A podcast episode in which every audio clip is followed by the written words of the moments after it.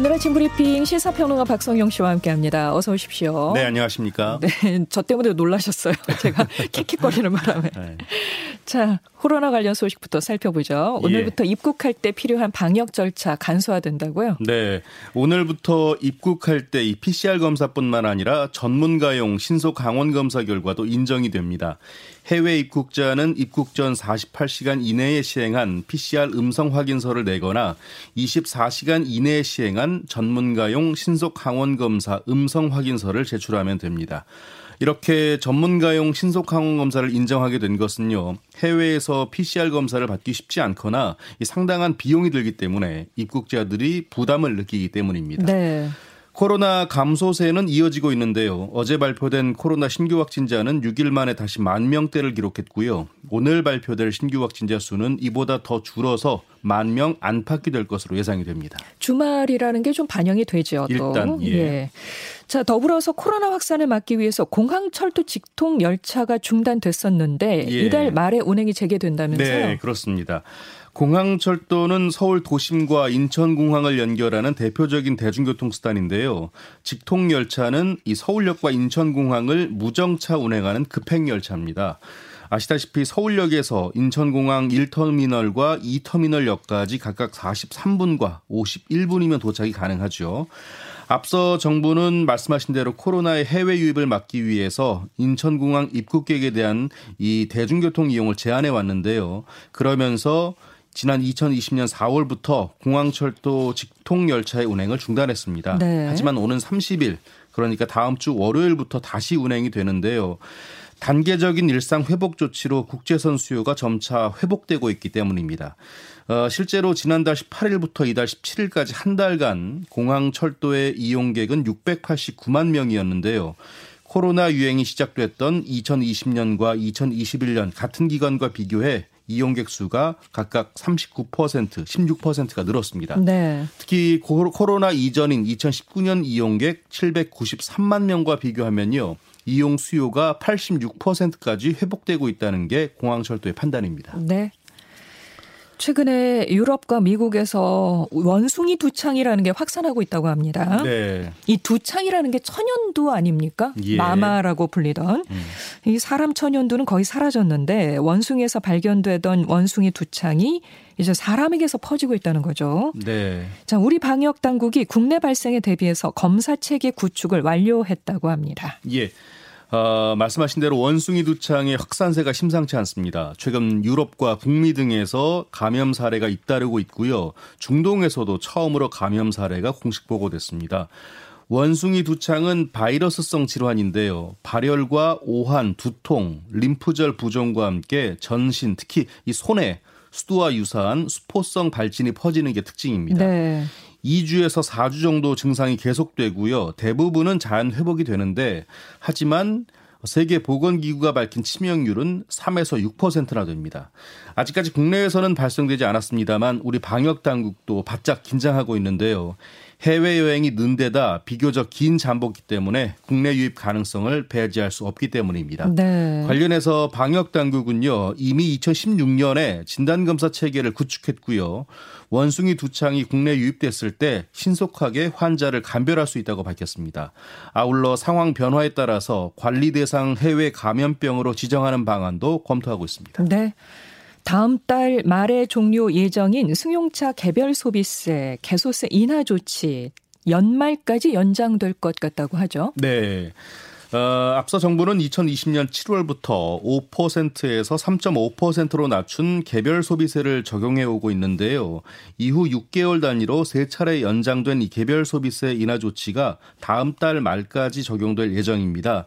하지만 6개월 더 연장하는 방안이 유력하게 검토가 되고 있는데요. 첫 번째 이유는 물가입니다. 유가 상승과 이 공급망 차질 등으로 물가 상승률이 5% 선을 위협하고 있는 만큼 국민들의 어려움을 덜어줄 각종 조치 마련이 시급하다는 게 정부의 입장입니다.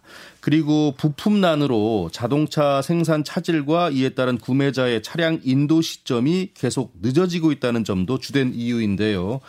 실제로 요즘 새 차 사려는 분들 워낙 대기 기간이 길다 보니까 그러게요. 다음 달에 끝나는 개별 소비세 인하 조치가 무슨 의미냐라는 이야기들을 참 많이 하세요. 네, 네. 예.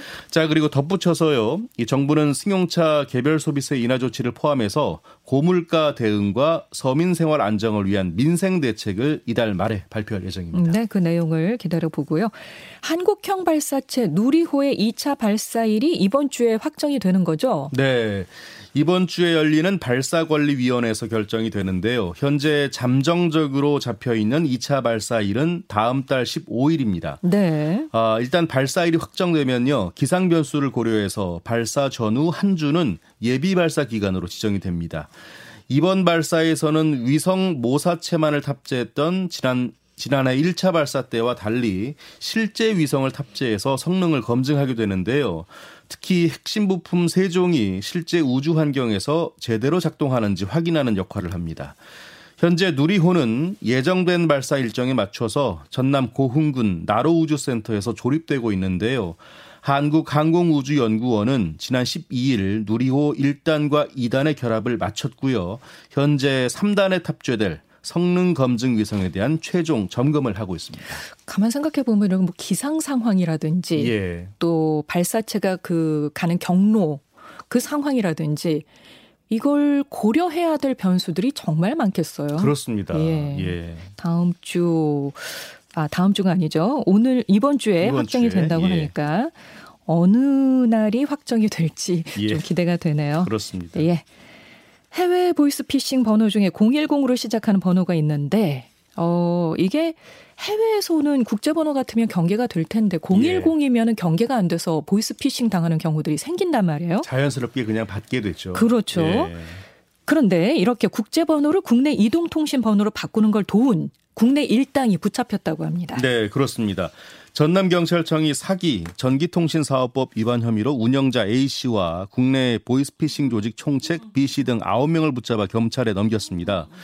A씨 등은 지난해 10월부터 올해 1월까지 차량에 이동식 사설 중계기를 설치하고요. 전남 일대를 돌아다니면서 발신 번호를 조작한 혐의를 받고 있습니다. 이들은 휴대전화 단말기에 국내에서 개통한 유심 칩을 삽입한 뒤에 중국 조직원이 건 전화가 국내 010 번호로 수신자에게 표시되도록 조작했다고 합니다. 네. 경찰은 압수한 대포 유심의 명의자들을 비롯해서 대포 유심을 무더기로 개통한 대리점도 수사하고 있는데요. 어, 무엇보다 고수익을 보장하는 아르바이트나 유심 개통을 요구할 경우에 보이스피싱에 연루될 가능성이 높은 만큼 주의해달라고 당부했습니다. 네.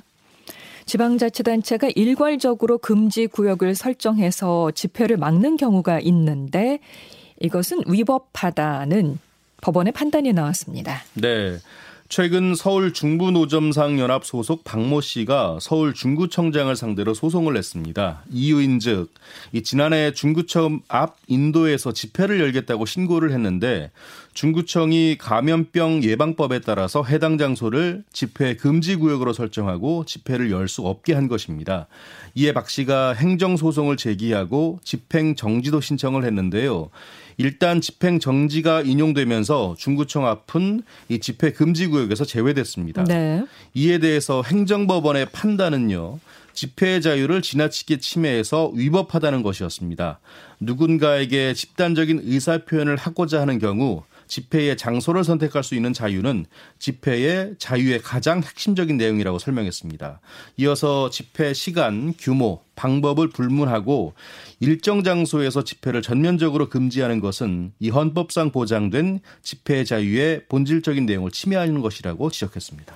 최근 개인 간 거래 플랫폼을 통한 중고 거래들이 늘고 있습니다. 중고 거래 많이들 이용하시는데요. 네, 그렇죠. 예, 개인 간 거래 플랫폼도 많이 이용을 하시더라고요. 예, 예. 덩달아서 관련 분쟁 조정 신청도 급증했다고 합니다. 네. 최근 중고거래 시장이 정말 급성장하고 있는데요. 국내 중고거래 시장 규모가 2008년 4조 원대에서 2020년에는 20조 원대로 5배나 성장했습니다.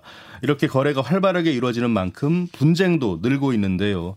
한국인터넷진흥원에 따르면요. 이 지난해 접수한 조정 신청 500여 건가 5,100여 건 가운데 80.9%인 4,100여 건이 개인 간 거래에서 발생한 분쟁이었습니다.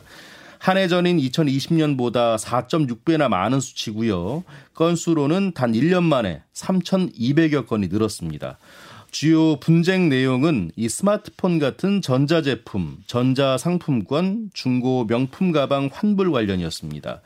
분쟁 중에는요, 주로 물품 거래 시에는 언급되지 않았던 하자가 나중에 발견돼서 환불을 요구했는데 이 판매자가 응하지 않은 경우가 많았다고 합니다. 네.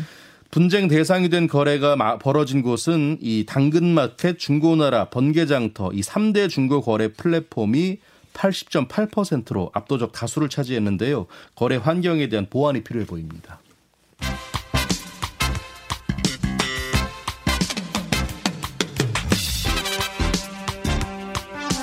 스포츠 뉴스 전해드립니다. 굿모닝 스포츠. 잉글랜드 프리미어리그 토트넘에서 뛰고 있는 손흥민 선수, 아시아 선수 최초로 리그 득점왕에 오르는 새 역사를 썼습니다. 네, 오늘 새벽에 토트넘과 노리치와의 리그 마지막 경기가 있었는데요. 선발 출전한 손흥민은요, 3대 0으로 앞서던 후반 25분 몰아가내준 기회를 잡아 리그 22호 골을 터뜨렸고요. 이어 5분 뒤인 후반 30분에는 이 페널티 아크 왼쪽에서 이 전매 특허죠. 오른발 가마치기로 리그 23호 골까지 만들어냈습니다. 이로써 마지막 경기에서 한 골을 추가한 리버풀의 살라와 공동 득점왕에 올랐는데요. 아시아 선수로는 처음이고요. 토트넘 이적 7시즌 만에 이뤄낸 쾌거입니다. 한편 토트넘은 오늘 5대0 대승을 거두면서 리그 4위를 확정했고요. 다음 시즌 유럽 축구연맹 챔피언스 리그에 출전할 수 있는 티켓도 손에 넣었습니다. 네. 오늘 아침에 못 일어나시는 분들 많으시겠어요. 그럴 것 예. 같습니다. 한국 리커브 양궁 대표팀 국내에서 열린 월드컵 대회에서 남녀 개인전과 단체전 금메달을 싹쓸이 했다는 소식이죠. 네. 우선 여자 단체전 결승전에서는요. 최미선, 이가현, 안산으로 구성된 우리 대표팀이 독일을 세트 점수 5대 1로 물리치고 우승했습니다. 또 남자 단체전 결승전에서는요. 김재덕, 김우진, 이우석이 나선 우리 팀이 이탈리아를 6대 0으로 완파하고 정상에 올랐습니다. 아, 그리고 개인전 결승에서는 남녀 모두 한국 선수 간의 맞대결이 펼쳐졌는데요. 금과 은 모두 한국이 획득했고요. 최미선과 김우진이 단체전에 이어 2관왕에 올랐습니다. 이로써 한국은 16년 만에 국내에서 열린 월드컵에서 이 혼성전을 빼고 리커브 종목 금메달을 모두 따냈는데요. 금메달 4개, 은메달 2개를 수확해서 세계 최강의 위용을 자랑했습니다. 네. 자, 어제 프로야구는 다섯 경기가 모두 역전쇼로 끝났다고요? 네. 우선 선두 SSG와 2위 LG의 경기에서는요. 1대 0이던 8회 말 투아웃에서 맏형이죠. 추신수가 솔로 홈런을 터뜨리면서 승부를 원점으로 돌렸고요. 이 기세를 탄 SSG가 결국 3대 1 승리했습니다. 롯데도 두산에 대역전승을 거뒀는데요. 2점이 뒤져서 패색이 짙던 9회 초 투아웃에서 고승민이 오른쪽 담장을 넘어가는 역전 3점 홈런을 뽑아내서 5대 4 승리를 이끌었습니다. 또 삼성은 7회 터진 이재현의 역점 2점 홈런에 힘입어서 KT를 눌렀고요. 기아는 나성범의 시즌 7호 3점 홈런과 이창진의 생애 첫 연타석 홈런으로 NC를 걷고 삼성과 함께 공동 4위가 됐습니다. 그리고 한화는 이 키움 수비진의 실책 4개를 틈타서 승부를 뒤집어 6대 5 승리를 지켰고요. 4연패에서도 탈출했습니다. 네, 지금까지 시사평론가 박성용 씨 고맙습니다. 고맙습니다.